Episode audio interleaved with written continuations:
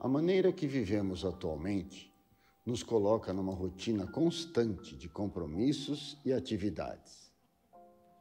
Essa agenda ocupada tem roubado de nós a percepção do agir de Deus no cotidiano da vida. Quando nos vemos diante de problemas que vão além da nossa capacidade, ficamos desorientados e entramos literalmente em pânico. Por isso, o convite bíblico é para experimentarmos uma fé extraordinária diante da vida. É sobre isso que vamos refletir. Bom dia, muito bom estar com vocês aqui hoje para a gente continuar essa série. É interessante, abril é um mês de só 30 dias, mas esse abril pareceu comprido, né? Acho que é porque tem cinco domingos, aí eu fico meio desorientada. Mas eu queria reforçar é, a última frase que o Cláudio fala nesse, nesse vídeo que a gente acabou de ver, né? O convite bíblico é para experimentarmos uma fé extraordinária diante da vida. Esse é o convite da nossa mensagem de hoje. Viver uma fé extraordinária diante da vida. E eu quero convidar você a comigo já irmos para o texto juntos, que está lá na primeira carta de João, no capítulo 5, versículo 4.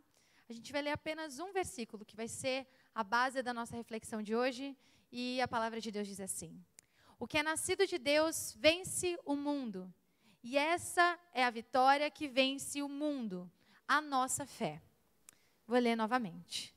O que é nascido de Deus vence o mundo, e esta é a vitória que vence o mundo, a nossa fé. Esse texto ele tem um contexto muito interessante, a, da comunidade do primeiro século, da comunidade cristã do primeiro século. E é importante a gente conceituar algumas coisas antes da gente ir para o texto, para a reflexão. A gente precisa de um pouquinho de cenário. A primeira coisa que a gente precisa entender é que mundo é esse que João fala, que mundo é esse que do qual é possível vencê-lo, é necessário vencê-lo.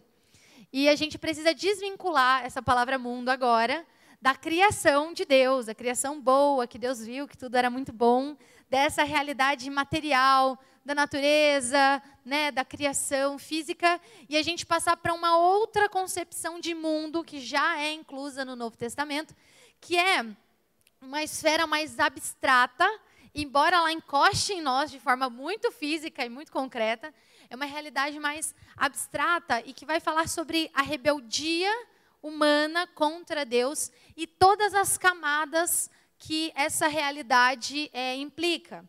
Então, é, a humanidade se vira contra Deus, recusa a vida que Deus oferece e busca sua vida por si mesma, por si própria, dentro de si, de alguma maneira. E aí a gente vai construindo né, essas camadas abstratas nas quais nós estamos inseridos, que é esse mundo belíssimo que a gente vive hoje, de violência, pecado, morte, corrupção, é, coisas como orgulho e cobiça, ambição. E é desse mundo tá, que João está falando. E a segunda parte, que é interessante ter como pano de fundo, é exatamente o que a igreja daquele tempo passava. A comunidade do primeiro século estava com algumas ideias ali entrando na igreja que iam completamente contra o evangelho puro sendo pregado. A divindade de Jesus estava sendo, é, vamos dizer assim, duvidada. Existia um grupo, uma crença filosófica que é chamada de gnosticismo, que era muito influente no primeiro século, e ela vai se desdobrar aí com várias é, faces dentro do cristianismo também, que afirmar que Jesus era filho de Deus para eles era muito pesado. Hum, será que é possível mesmo uma divindade encarnar? E eram algumas crenças filosóficas muito platonistas, de que o corpo é um castigo. Então, muito dificilmente uma divindade poderia se encarnar. Além disso, existia uma briga de que a gente chama de dualidade. É sempre o bem contra o mal a ignorância contra a, a, a sabedoria. E essa crença filosófica estava permeando ali as beiradas das comunidades cristãs e era muito necessário reafirmar: Jesus é o Filho de Deus. E a salvação depende desse Jesus que veio para salvar a humanidade. Essa crença filosófica cria, inclusive, que essa centelha divina que o ser humano possui dentro de si poderia ser acessada, e então o ser humano se libertaria de si por si só. Então, afirmar a necessidade de um Salvador era urgente naquele tempo. E aí eu faço uma pergunta: será que essa vitória sobre esse mundo, diante dessa fé verdadeira, tem a ver com a gente hoje?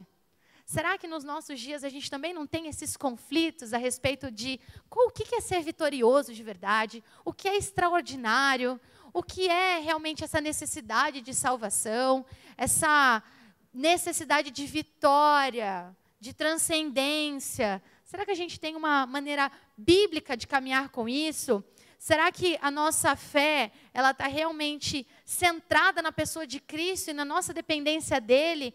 Ou será que em algum momento a gente escorrega para uma coisa mais humanista, onde existe um certo mérito da nossa vitória, um mérito daquilo que nós somos capazes e podemos nos salvar de nós mesmos? E aí eu diria que essa reflexão ela vai ser muito simples e direta de que a verdade é uma só. O extraordinário, se você busca algo extraordinário, é o fato de que nós somos nascidos de Deus e nós podemos desfrutar por meio da fé da vida que Ele nos dá. E essa é a base daquilo que nós vamos caminhar. O extraordinário é o fato de que nós somos nascidos de Deus. E nós vamos para a nossa primeira reflexão de que nós só vivemos o extraordinário se nós nascermos de novo. A primeira parte do texto diz que o que é nascido de Deus vence o mundo. É uma afirmação. É um tempo completo. É nascido de Deus? Vence o mundo. Aquele mundo que nós citamos anteriormente. E essa é a parte triste, eu vou dizer. Essa semana eu tive bastante luta com esse texto. Falei para o primeiro grupo e vou comentar com vocês aqui do segundo grupo, do segundo culto, que eu entrei em desespero que eu falei, Deus, eu preciso ver o extraordinário nesse texto. Eu tenho uma mensagem para passar no domingo e eu preciso que o Senhor me mostre o seu extraordinário nesse texto. E aí, eu normalmente quando eu entro nessa nesse estado de não conseguir avançar e não conseguir pensar, aí eu peço uma ajuda para alguém caminhar do meu lado. E aí eu chamei o Bruno. Falei, Bru, pelo amor de Deus, leia e veja se tem alguma coisa que eu não estou enxergando, porque eu acho que está acontecendo alguma coisa que eu não estou vendo. E aí o Bruno, a gente foi caminhando, ele falou assim, olha, eu acho que o, o tema desse, dessa mensagem devia ser banho de água fria. Porque é um verdadeiro banho de água fria quando a gente compreende que a nossa busca pelo extraordinário às vezes ela está tão fora de Deus, ela está tão nas sensações, na, nas percepções epifânicas, numa parede que treme, num, sei lá, um fogo que desce do céu. Não que isso seja impossível para o nosso Deus. Mas a gente busca tanto o extraordinário nessas coisas, que quando a gente olha um texto desse, rico, precioso e que vai dizer que o evento sobrenatural primário da nossa vida é o fato de que Deus nos tirou dessa realidade, desse mundo caído, desses nossos pensamentos de morte, desses nossos pensamentos corruptos e nos trouxe para a sua luz. E isso é um milagre. Esse é o primeiro e mais importante milagre. A obra que Deus faz em nós o fato de sermos gerados por Ele. Tem tradução essa que nós lemos, fala aquele que é nascido de Deus. Tem traduções que dizem aquele que é gerado de Deus. Deus nos faz renascer a partir dele. E aí, esse precioso teólogo né, que, que me ajudou essa semana, eu coloquei uma frase dele para nós refletirmos juntos. E olha só, o milagre extraordinário é em nós. Deus não muda o mundo, mas muda a forma como vemos, enfrentamos e vivemos nele. Vocês têm noção que isso foi uma mensagem de WhatsApp que eu recebi essa semana? Olha que coisa linda. O maior milagre e a coisa mais extraordinária, primária que acontece nas nossas vidas é o fato da regeneração, o fato de termos nascido de novo, por opção do próprio Deus. Tem um encontro, eu vou usar dois textos de apoio aqui. tem um encontro muito interessante de Jesus, que é o encontro com Nicodemos, um homem sábio da lei, o chefe dos fariseus, um homem que entendia, que sabia tudo decorado, que conhecia toda a lei e não tinha entendido a mensagem do reino. Ele estava com o maior milagre da história diante dos olhos dele e ele não conseguia enxergar. Por uma coisa, ele ainda não tinha nascido de novo.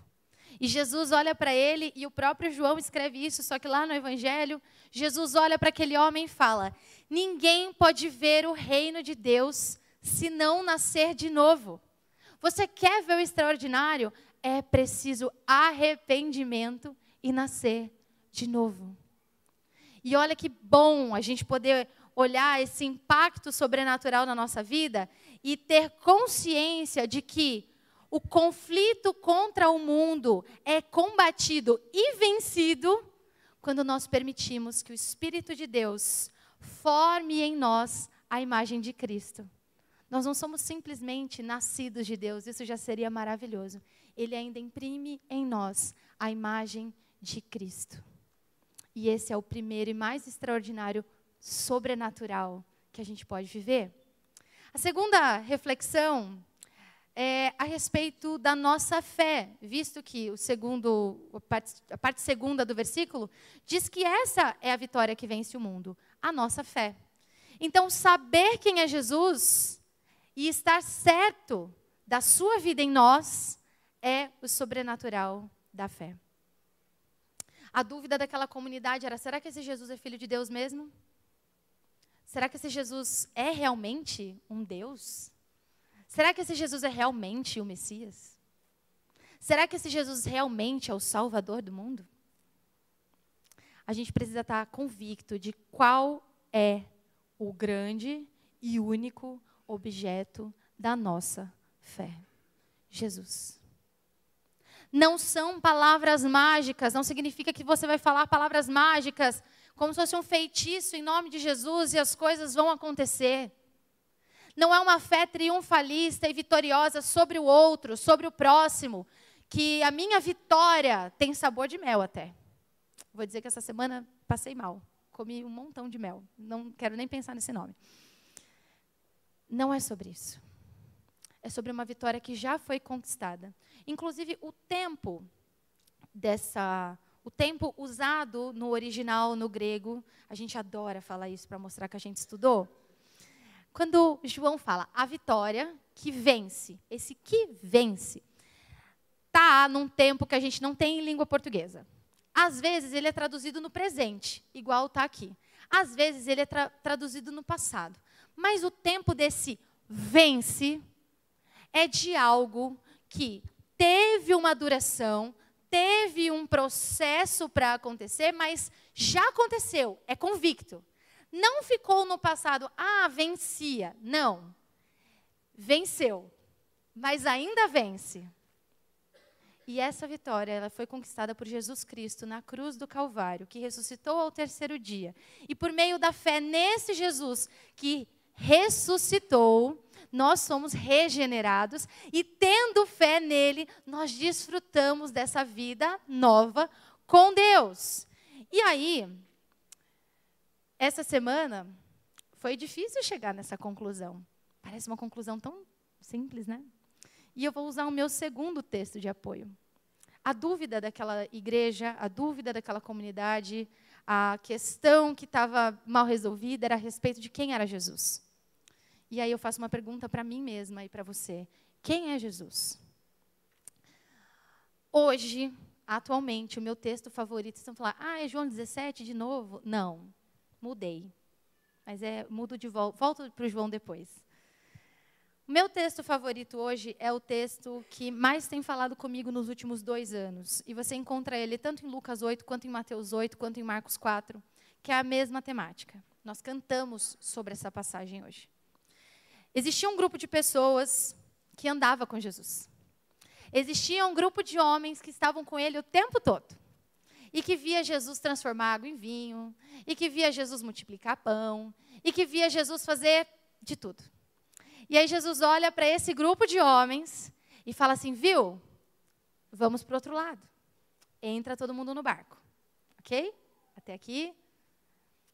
Entrou todo mundo no barco, estamos no meio do caminho, chuva, vento. Essa história você conhece talvez muito bem. E começa aquele rebuliço no meio do mar, no meio da travessia, e Jesus está plenamente. Não tem um crente nessa igreja de manhã. Você online, eu sei que você respondeu da sua casa. O que, que Jesus estava fazendo? Dormindo. Aquele que convidou a galera a atravessar, estava dormindo e o bicho pegando. E de repente os discípulos acordam ele, aqueles mesmos homens que conheciam ele, certo? Andavam com ele. E eles acordam e falam: Jesus, a gente vai morrer. Aí tem o, o, o, Ferreira de Almeida, né, que traduz de um jeito mais interessante, fala: Senhor, não te incomodas que morramos? Eu imagino a construção verbal do desespero daqueles discípulos. Deve ter sido exatamente desse jeito. Jesus, já era. Vamos de arrasta. O senhor não está preocupado? E aí Jesus levanta, acalma a tempestade, fala para o vento se acalmar. E a gente sabe o final da história. É esse, a tempestade se acalmou.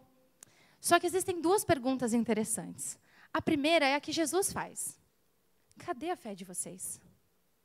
Cadê a fé de vocês? E eles não respondem. Mas dessa vez, essa semana, num momento de desespero, em que eu gritei: Jesus! O senhor não se incomoda que eu morra?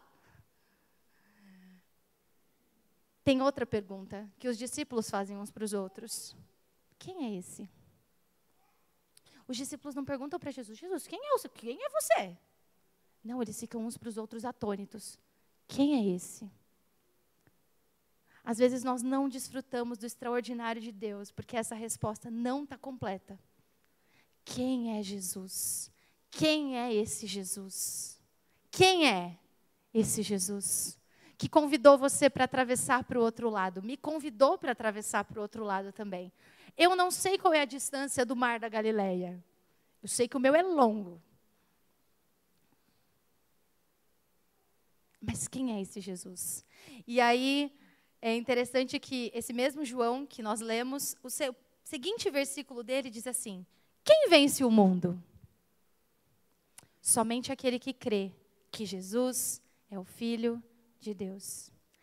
As pessoas que preservam esse tipo de fé, que crê nesse Jesus, podem vencer esse mundo hostil de forma externa e de forma interna. De forma interna, nós já dissemos, a imagem de Cristo vai sendo construída em nós, o caráter de Cristo vai nos invadindo. Mas de maneira externa, isso transborda para as nossas ações, transborda para a maneira como nós encaramos os problemas da vida, transborda para o fato de saber que, mesmo dormindo, Jesus está no barco e foi Ele quem chamou a gente para atravessar para o outro lado. A gente canta uma musiquinha infantil com Cristo no barco, tudo vai tudo bem. Tudo vai muito bem, muito bem, muito bem. Às vezes o meu berro é Jesus, não está tudo bem. Mas ele está no meu barco ainda. E aí eu recebo extraordinariamente isso aqui. Bruna, quem vence o mundo é quem crê que Jesus é o Filho de Deus. Você crê que Cristo é o Filho de Deus? Então você vence. E aí, a aplicação quase terminando, é que pode ser que você esteja se perguntando, Bruno, o que, que isso tem de milagroso e extraordinário? O que, que isso tem de grande, de extraordinário? E só na carta de João, que tem só cinco capítulos e é uma cartica bem pequenininha, a gente consegue algumas vitórias extraordinárias, como, por exemplo, da alegria sobre a infelicidade. Isso está lá, ok? Da comunhão sobre a solidão, da honestidade sobre o orgulho, a pureza sobre a imoralidade, a confiança sobre a dúvida, o amor sobre o medo, a retidão sobre o pecado e, por fim, a vida sobre a morte. São formas concretas que o mundo nos ataca, mas é de forma concreta que nós vencemos através do milagre de Cristo vivendo em nós e a resposta que nós damos para esse mundo, qual nós já vencemos? Em Cristo. E eu vou te dizer o que é extraordinário, então. Você quer uma coisa prática extraordinária? Eu vou te falar o que é extraordinário. Extraordinário é a gente aqui, nesse espaço, reunir pessoas que lá fora são desvalidas, que lá fora são rejeitadas. E aí é extraordinário você ver pessoas se mobilizando, colocando a mão no bolso, colocando a mão na massa dentro da cozinha, carregando cadeira, carregando mesa, deixando essa igreja linda para sentar junto com essas pessoas que não têm nada para oferecer e dizer: você pertence a esse lugar. Esse lugar é seu. Esse lugar te pertence. Lá fora pode ser que as pessoas achem você sujo, fedido, mas aqui você é bem-vindo. Isso é extraordinário. Extraordinário é quando a gente reúne um grupo de pessoas que não se conhecem às vezes, para orar por uma única pessoa, uma única causa que talvez você nunca vá ver essa pessoa na sua vida, mas você se compromete, falar assim: esse horário eu vou estar orando por você. Não sei quem você é, mas eu creio no milagre na sua vida e eu vou me colocar na disposição para lembrar de você e falar: Deus, atinge aquela pessoa. Talvez seja extraordinário que isso tenha acontecido com você. Alguém que você não conhece se mobilizou e orou pela sua vida e você recebeu um milagre. Isso é extraordinário. Extraordinário é a gente compartilhar a vida de Jesus, ver Deus construindo o seu reino, apesar de quem nós somos apesar das nossas falhas, do nosso egoísmo, da forma como a gente vê o mundo, do nosso medo, Deus ainda continua agindo extraordinariamente através dos nossos gestos completamente ordinários. Eu encerro a nossa conversa de hoje, a nossa reflexão de hoje, enquanto a banda se organiza, para te dizer que no ordinário nas pequenas coisas da vida. Se a gente nasceu de novo e se a nossa fé está firmada em Cristo Jesus, em atos muito pequenos, nós conseguimos ver o extraordinário de Deus sendo movido dentro de nós, quando a gente consegue agir com amor e obediência a Deus. Porque a nossa natureza pecaminosa não quer isso. Mas milagrosamente, dia após dia, quando a gente olha para esse Cristo sendo formado dentro de nós, a gente consegue agir dessa maneira. A gente busca bastante um milagre para nós. Deus, eu preciso de um milagre. E aí a gente quer que Deus mude as situações. Mas a verdade é que Ele já fez algo aqui dentro que precisa ser exposto. Porque Deus quer fazer um milagre em nós. E a nossa última frase é essa: Você quer ver um milagre? Plante uma palavra de amor na vida de uma pessoa. No mundo de ódio, você quer ver um milagre? Plante uma palavra de amor. Você vai ver florescer um milagre. Vamos orar? Querido Jesus, que hoje os nossos olhos sejam abertos para o maior e mais importante milagre das nossas vidas. O Senhor veio na nossa direção. Cristo, Filho de Deus, encarnado, morreu e ressuscitou e nos chama para essa nova vida.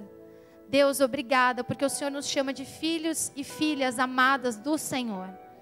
E que a cada dia nós possamos dar frutos de arrependimento, ter ações de pessoas que nasceram de novo. Tira dos nossos olhos, Senhor, a cegueira que não nos permite ver a tua ação extraordinária na nossa vida. E é nas pequenas coisas mesmo, Senhor. Ajuda-nos a sermos mais mansos, a sermos mais generosos, a sermos mais carinhosos, gentis, a sermos mais corajosos e firmes, sabendo que o Senhor é quem nos chama para atravessar do outro lado. E aí o Senhor está conosco. E que a nossa fé seja essa fé, que confia em Ti, independente das circunstâncias, e isso seja extraordinário. É essa a nossa oração, em nome de Jesus. Amém.